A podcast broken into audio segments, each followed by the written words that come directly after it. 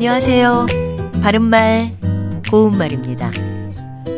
올빼미는 우리나라 천연 기념물 중의 하나로 야행성 조류입니다. 야행성이다 보니까 낮보다 밤에 더 잘 본다고 하는데요. 이런 걸 비유할 때 쓰는 관용구로 올빼미 눈 같다 라는 표현이 있습니다. 또 밤이 되면 활동을 하는 사람을 비유적으로 이를 때도 올빼미 또는 올빼미족이라고 부르죠. 하지만 올빼미족은 아직 표준어로 인정된 표현은 아닙니다. 그렇다면 올빼미 파라는 것은 무엇을 뜻하는 걸까요? 올빼미 파는 앞서 말씀드린 야행성 조류의 의미와는 관계가 없습니다. 어떤 분쟁에 있어서 판단을 미루면서 사태의 진전을 계속 지켜보는 경향을 가진 사람들을 가리키는 표현입니다. 올빼미 파에서 마지막 음절에 있는 파는 한자 물갈래 파자를 쓰는데요.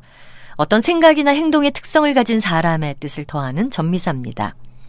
뉴스 기사에서 또 비둘기파라든지 매파 같은 표현을 종종 볼 수 있습니다.